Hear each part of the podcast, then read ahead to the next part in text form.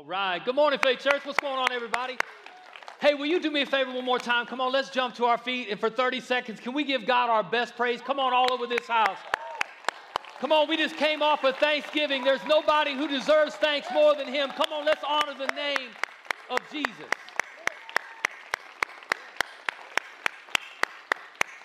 Come on, is anybody thankful for our Savior today? Come on. Man, you guys can have a seat. My name is Steve Husky. I'm the lead pastor. Just want to say welcome to everybody. It's a privilege to have you in the house. Want to welcome our Faith Church family up in Lawrenceburg. It's so good to have you. Come on, let's honor them. It's good to have you guys as well. To all the rest of our guests, our VIPs, everybody watching online, we just want to say welcome. We say it every week, but we don't go tired or tired of saying it. We, we believe that Jesus, He is the hope of the world. And uh, that means wherever you're at, whatever you're going through, whatever obstacle or opportunity, that Jesus, He really is the answer. And if you'll open up your heart and allow Him to be the center of your heart and your life, you will find that that's the best decision you've ever made. Come on, does anybody here know that's true? Come on. But listen, today we're launching a brand new series entitled The Perfect Gift.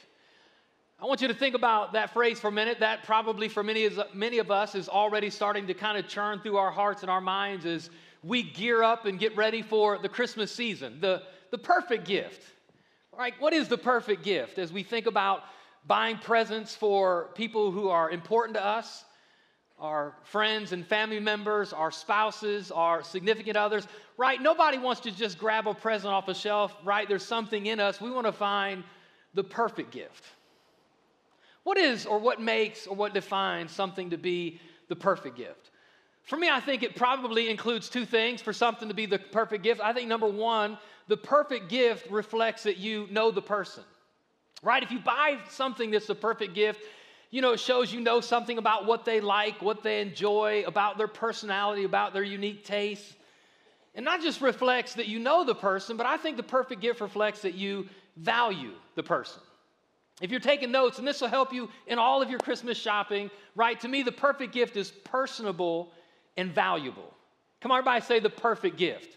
The perfect gift, as we look through this series starting today, is kind of again this idea not so much shopping for each other, but especially when it comes to our relationship with Christ. What is the perfect gift? When I say again personable, I mean again, you know the person. When I say valuable, I don't mean so much that it's expensive, but I mean it's, it's a sacrifice. It costs you something. I remember uh, several, uh, when I was probably, I don't know, third grade, uh, we used to do something, I think they still do it a little bit today in some schools, something called Santa's Workshop.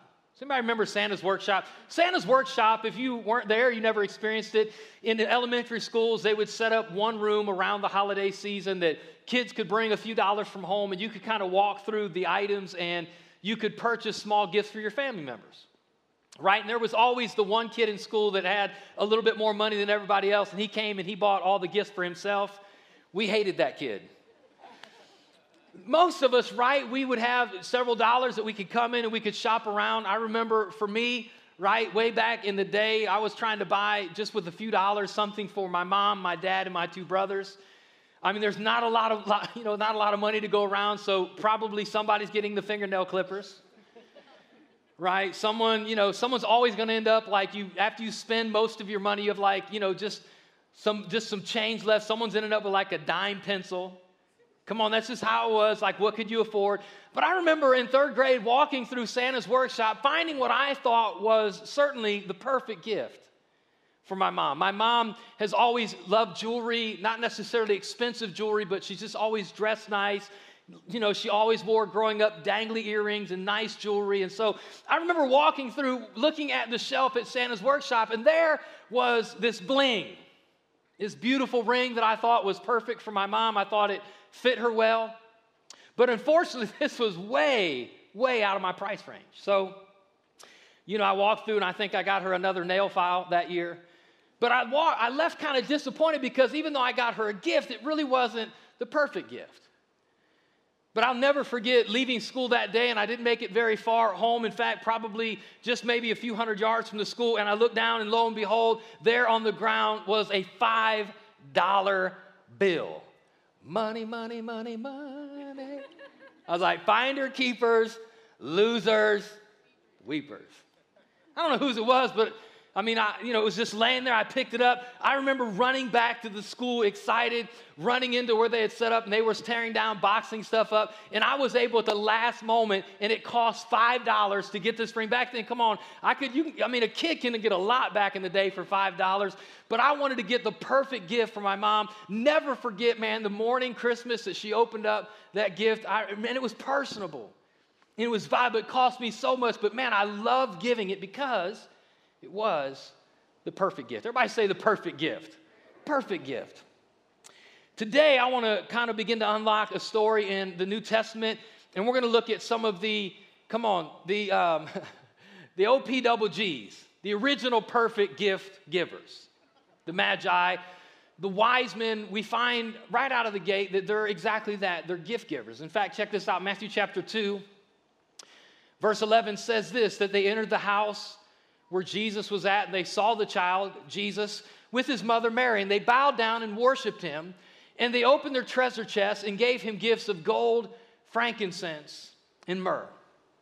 Again, the wise men were gift givers, perfect gift givers. But before we get too deep into the story, I want to back up and kind of read the backdrop of the story because this will be the story we look at for the next several weeks. So let's just back this up as we prepare for the Christmas season.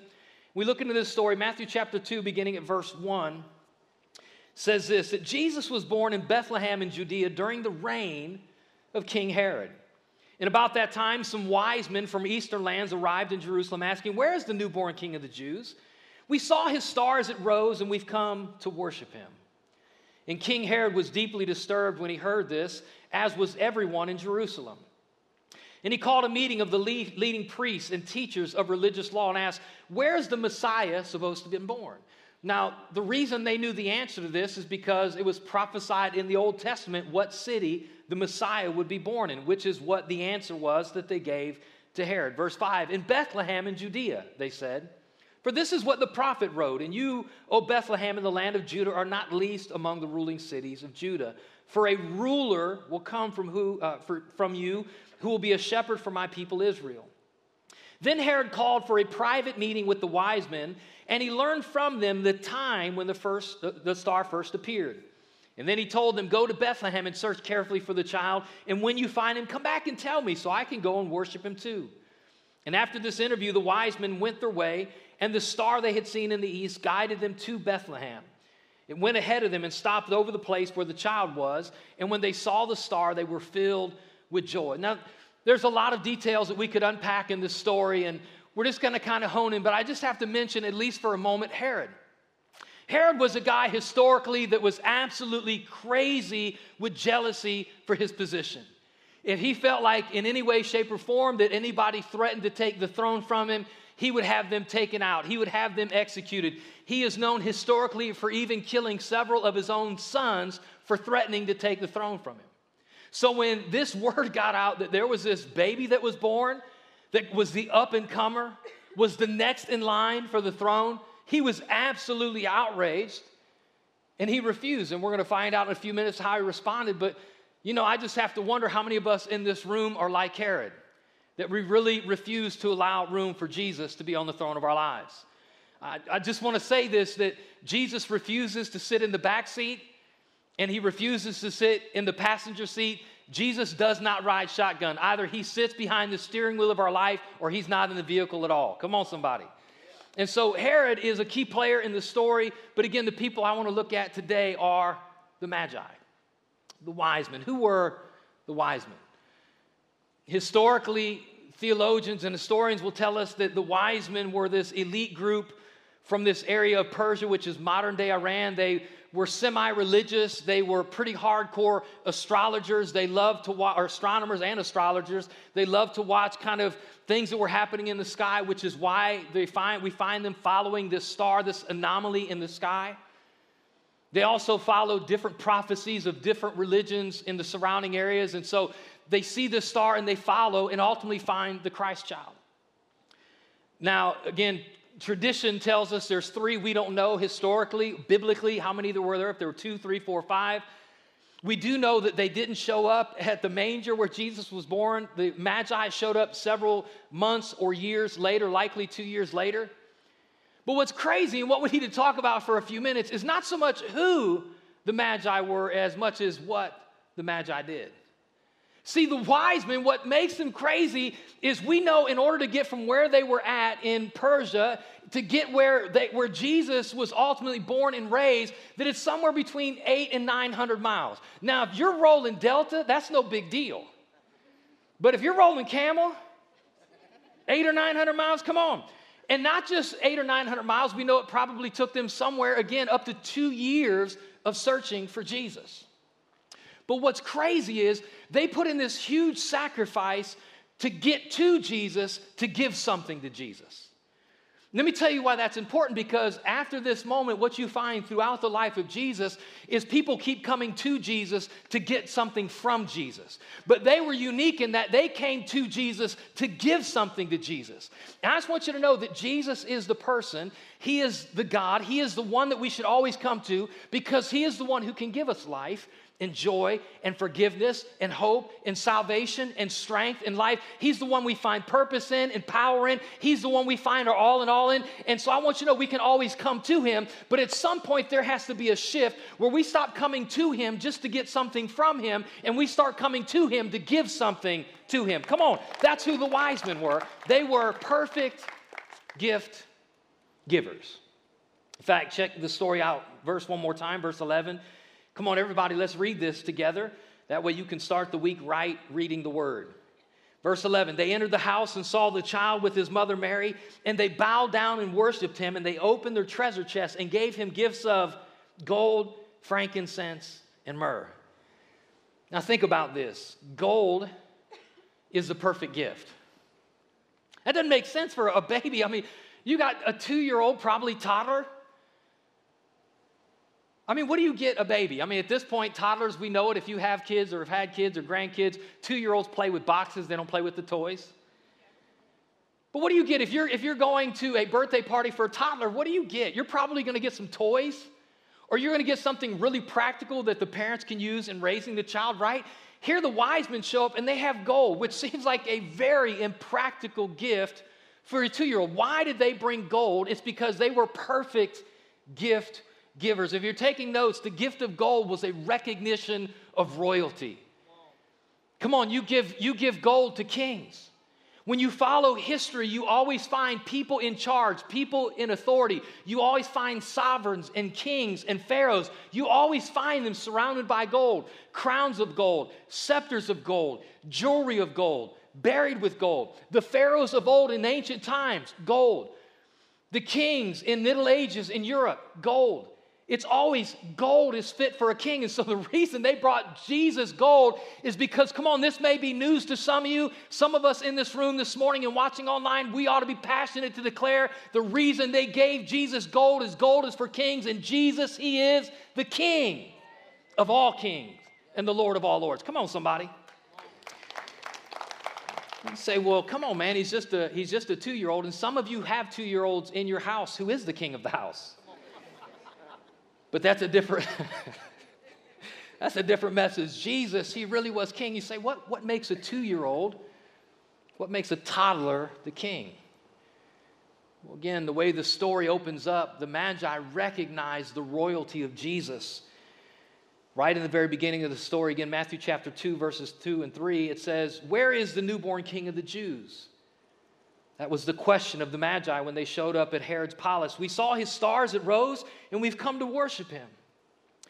King Herod, also afraid of this new king, says King Herod was deeply disturbed when he heard this, as was everyone in Jerusalem.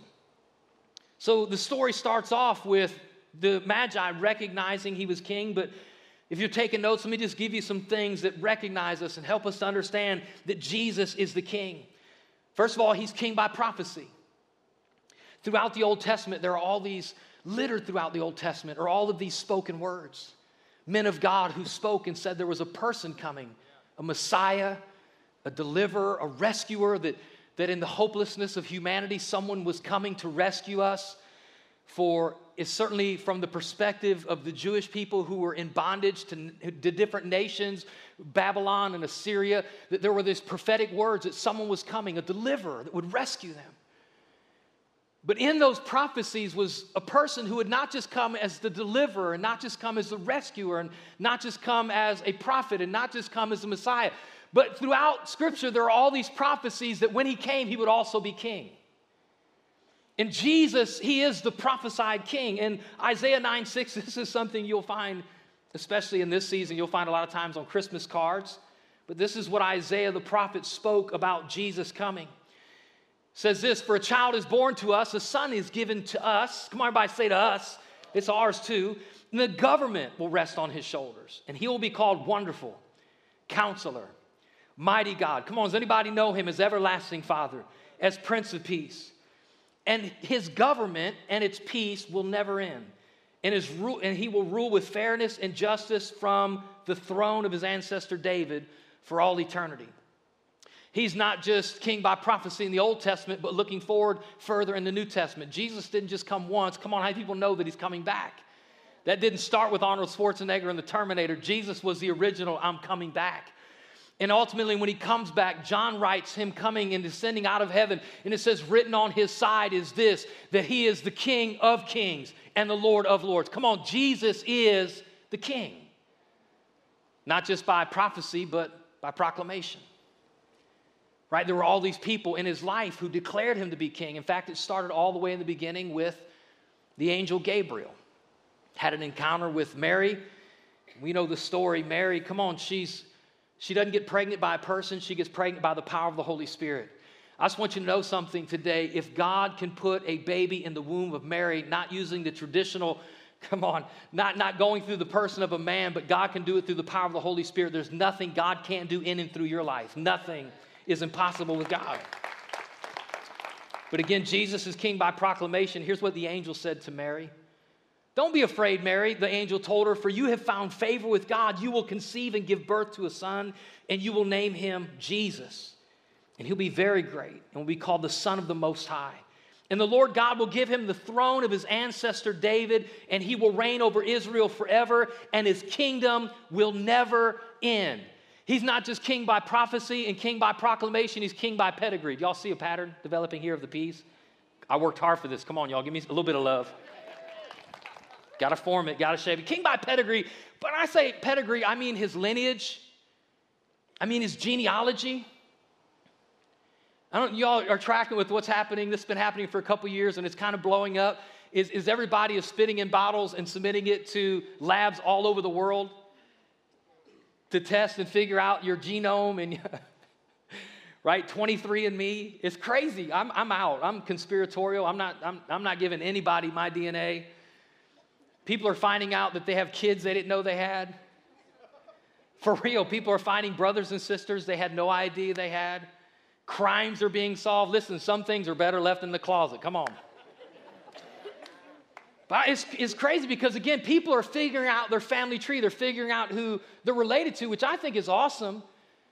But I'm going to tell you something. Listen, I have a great family, and I love all those that I know that I'm related to, and I'm sure there's some great people in our family line that I'm related to. I'm thankful for my natural lineage, but I want you to know something. All of us in this room who, who have been born again through Christ, we have a spiritual lineage. Uh, we have a spiritual lineage. Listen, I'm thankful, but my, my natural lineage is going to run out. My spiritual lineage is forever. I was born once to a natural father, but I've been born forever, born again by a spiritual heavenly father. Come on. That is far more important. But Jesus is declared king through his lineage. In fact, when you read the Gospels, you read right in the beginning of Matthew and Luke, you find two genealogies of the life of Jesus. If you're going to start reading your Bible, don't start there. Now, some of you are going to start there, and if I tricked you into reading your Bible, I win either way. But it's because it goes, it's just kind of a boring read. But it's like, you know, so and so begat so and so, begat so so and so had a kid who had a kid, and their names we can't even pronounce. I make half of them up, but you don't know any better because I'm the preacher and you just give me the benefit of the doubt. And you're like, why are they there? And worse, worse than them being there, let's be honest, is when you compare them side by side, they don't match, which has made people who question the validity of Christianity and the truth of God's word to say God's word can't be trusted because it's full of mistakes. People who say God's word is full of contradiction and mistakes are not educated and have not done their research. There is a very specific purpose that the genealogy in Matthew is different than the genealogy in Luke, and it's for this reason. There's not a contradiction in Scripture, and God's word is not wrong. It's because when you read the genealogy of the life of Jesus, it runs through his legal line, Joseph. Joseph wasn't his real father because his real father, again, was his heavenly father. But it showed if you really have, you, if you really can be the son of David and you can really claim the throne of David, then show us through the legal line. Show us through the line of your dad, which is what Matthew records. But when you get over to Luke, Luke records his, his, his maternal line, his bloodline is through Mary. But basically, what the genealogies are showing is Jesus had every right to be the king through the throne of David, whether it was through his legal father David or his natural mother Mary. Either way, he had right to the throne. He was king by pedigree. He was also king by practice. I got two more if you're wondering how many P's I have. We can do this all day.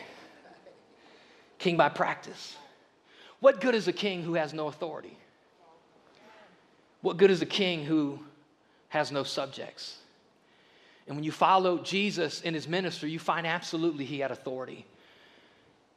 For us, if we're honest, as we go through life, a lot of times we run into things that have authority over us. One of the most difficult things in life to go through is when you feel helpless and powerless. That there are circumstances that we go through, there are situations we face in our marriages. As much as we want to be in control financially, we have really no control over the markets much as we would wish to never get sick, we just don't have that control.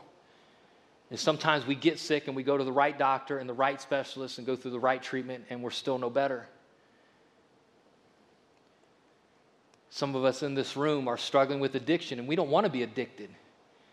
And we've gone through the 12 steps and we've prayed the prayers and we've done the thing and we've read the books and we've gone through the programs and to no avail. And the reason we are trapped by so many things in life is because we don't have authority over the things that have authority over us.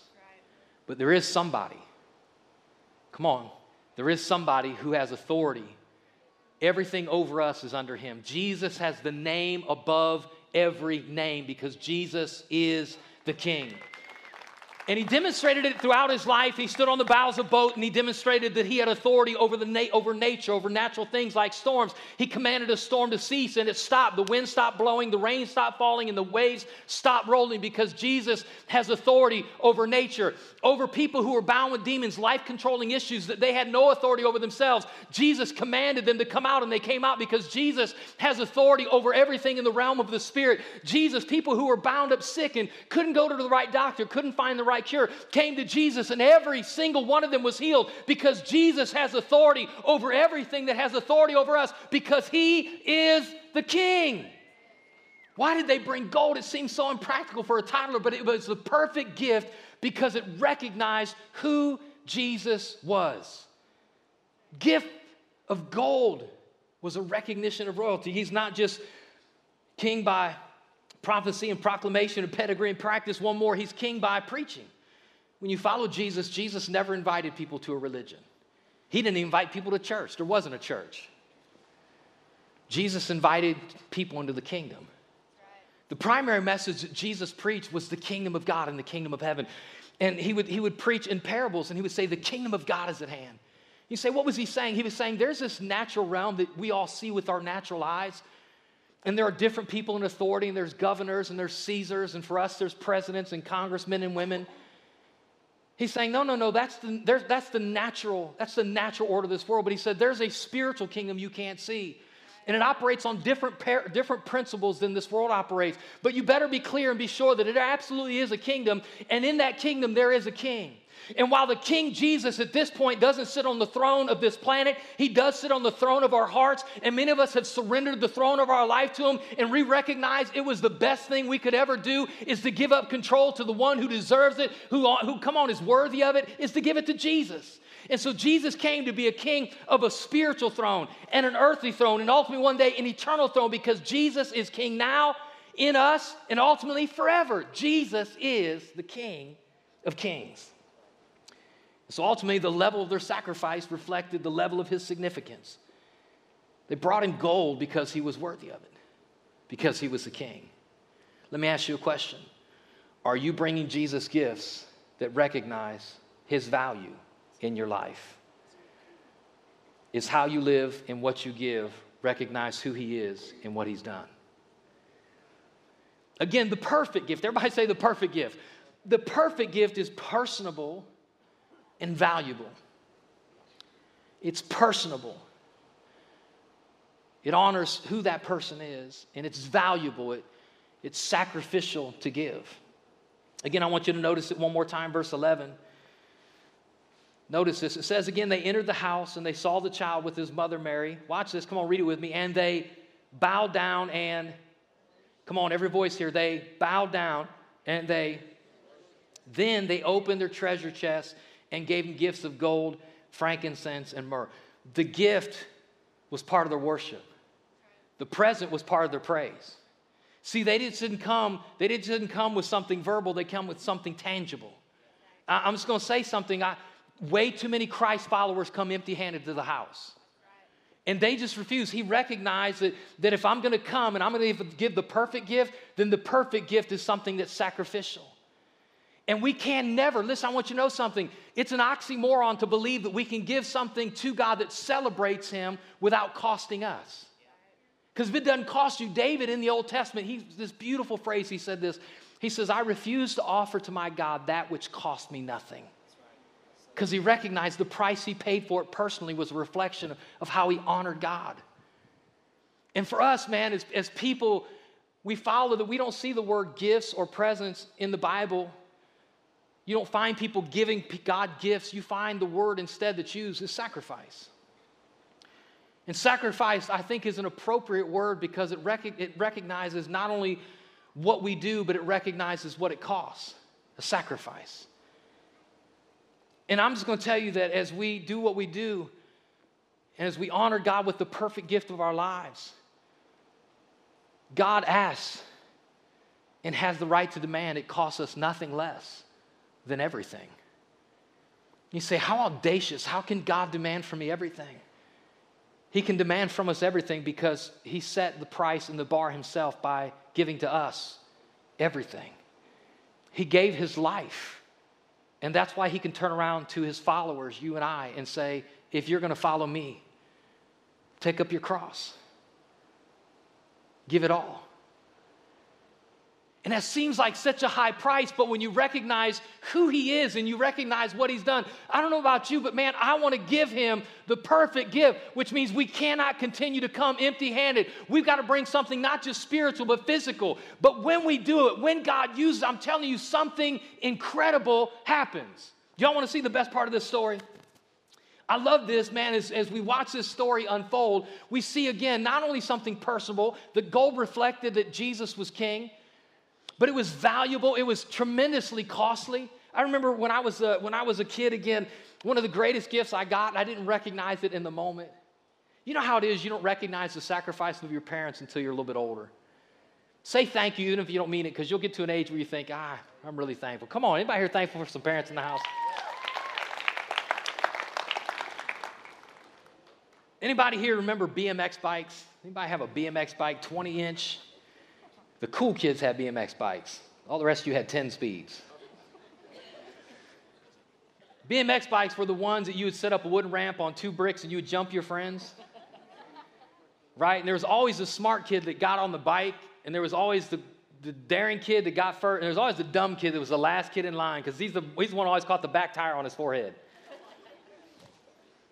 I remember one year the hot gift, right? There was all the hot gifts when I was with Cabbage Patch dolls. That was a hot gift one year right? I remember every year there's a hot gift. When I was a kid, the hot gift, because most BMX bikes had 20 inch tires. The hot gift they came out one year was 26 inch BMX bikes. And everybody wanted them.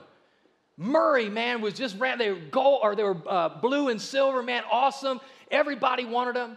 Well, we didn't have a lot of money coming up, but I'll never forget my dad. In hindsight, he was able to get me and my two brothers one. But looking back on the story, what made the gift so perfect wasn't just that he got us something that everybody else wanted, but it was sold out everywhere. And so my dad, we grew up in Akron, was willing to drive from Akron to Cleveland.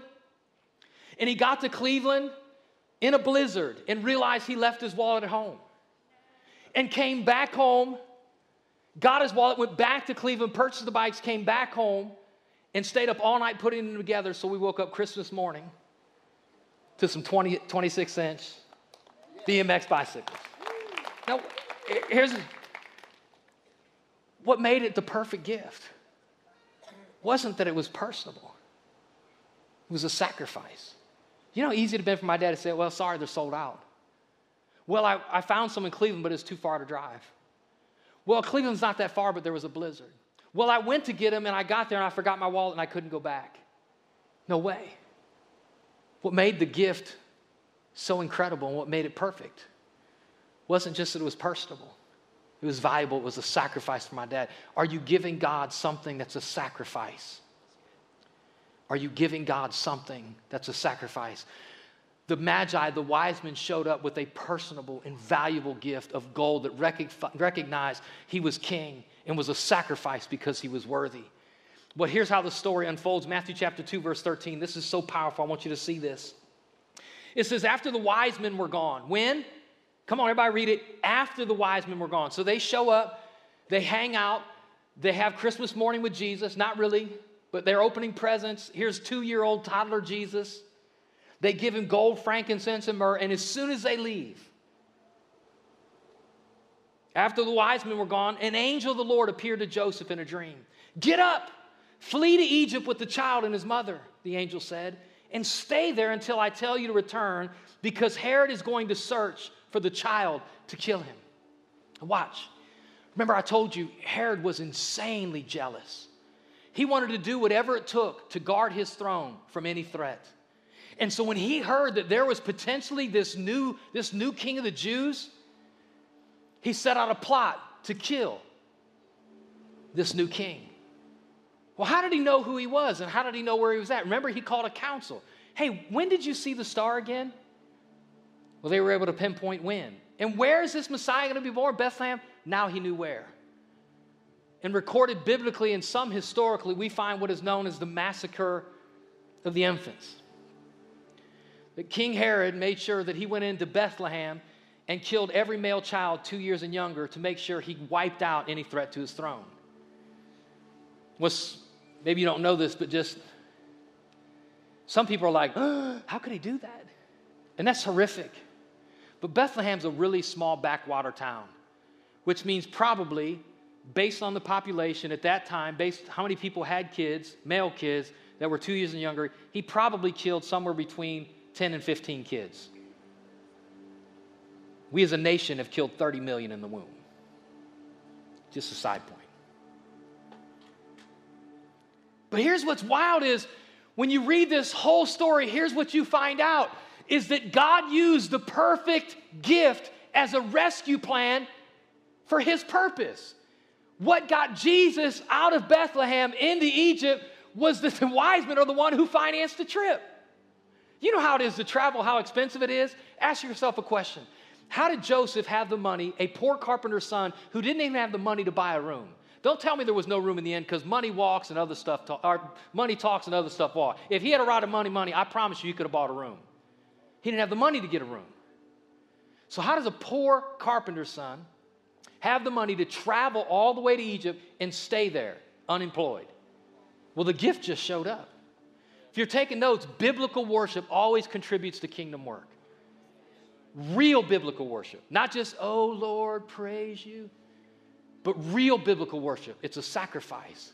And God will take you holding cameras and holding microphones and holding babies and holding doors. God will take your gifts and your talents and your finances and your time. And if you're giving it right and you're using it right, I want you to know God will use it to advance his kingdom. God took gold that was brought by wise men that really didn't worship the true king until that point, and he financed the rescue of his son Jesus that Herod could not kill him, but brought him out. I mean, that's amazing to me. God will put resources in your path to finance his plan. Some of the stuff you have, God gave you not for you, but God put in your hand to finance and advance His kingdom. You say, why would I do that? Because I want to give God the perfect gift. What's the perfect gift? It's one that's personable and one that's valuable. So when you read verse 13, here's what you find verses 1 through 12 happen, so verses 13 through 15 could happen. The wise men traveled, showed up two years, eight, 900 miles, brought, brought gifts of gold, frankincense, and myrrh if for no other reason, what seemed impractical was perfect. So Joseph and Mary had the resources to get their newborn son out of Bethlehem and into Egypt. That's awesome. What could God do through your life if you were willing to give the perfect gift? The perfect gift.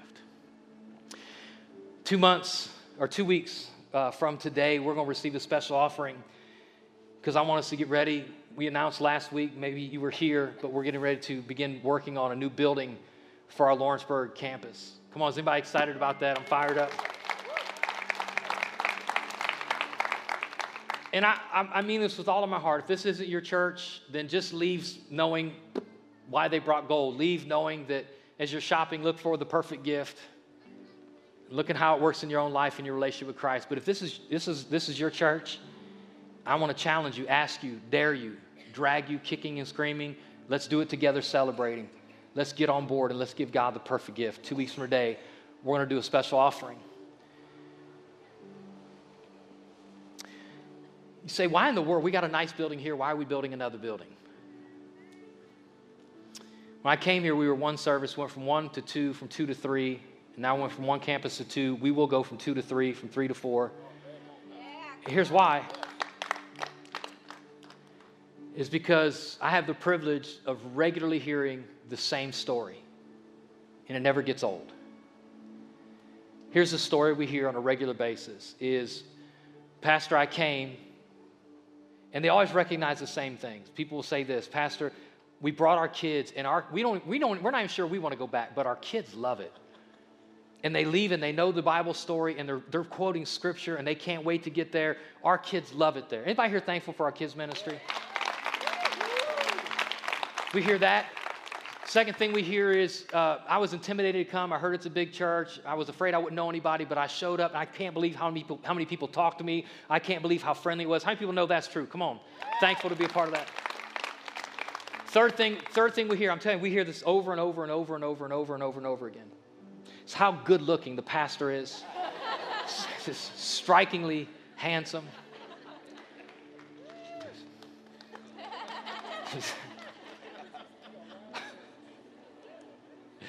it's not ego, it's I'm self conscious and I'm covering it up. We hear the worship. Man, we just love your worship. Anybody thankful for our worship team? But in, in either of those tracks, here's a story we always hear. I'm telling you, it's, it's, it's inevitable. And some of you, this is your story. I came, I grew up in church. It was condemning. I didn't understand anything. I went to church for 30 years, never learned anything, and I came to Faith Church. And my family left, and we left talking about the scripture. And we came, we left talking about this, and I remembered it. And through the week, I remembered it. And I, and I left, and my life was changed, and I experienced, and I wept the whole service. I, I don't even know why, but I sat there and cried the whole service. How many people, man, has been dra- dramatically changed and impacted by what God's doing here? And so I just want you to know that, that I'm committed to make sure that we have churches where there are relevant environments where God's presence is welcome, where He is celebrated in a way that makes sense. So people leave and they've experienced true life change through Jesus. And if we have to keep adding services and keep adding facilities, we're going to do whatever it takes to reach people, whoever they are, wherever they're from, whatever their background is. We want to make sure we have a seat for them so they can come in Northwest Alabama, and Middle Tennessee, and they can have a true encounter with Christ. We're committed, whatever it costs. Because the perfect gift isn't just personable, it's valuable. And I want to ask you if this is this is your church, and maybe that's your story, that you make it possible for someone else to experience what you've experienced. But that starts with Jesus first being king. And sometimes I bump him off the throne. And I know you do too. How many people just say, man, I just need to make sure he's always the king of my life? So, Lord, we're so thankful for the gift of the Magi. It seems so far removed, it seems impractical, but it speaks so much that they were the first perfect gift givers. And I pray all over this room for every, every one of us in every situation that we would know and recognize and declare that Jesus, you are not just the king, you're my king, you're our king. And Lord, we want to give you in our life the perfect gift because you were first the perfect gift giver. And so, Lord, I pray in Jesus' name, help us daily, from moment to moment, situation to situation, to make you the king of our lives. In Jesus' name. And everybody who agrees said, Amen. Come on, let's stand to our feet. We're going to worship together, Faith Church.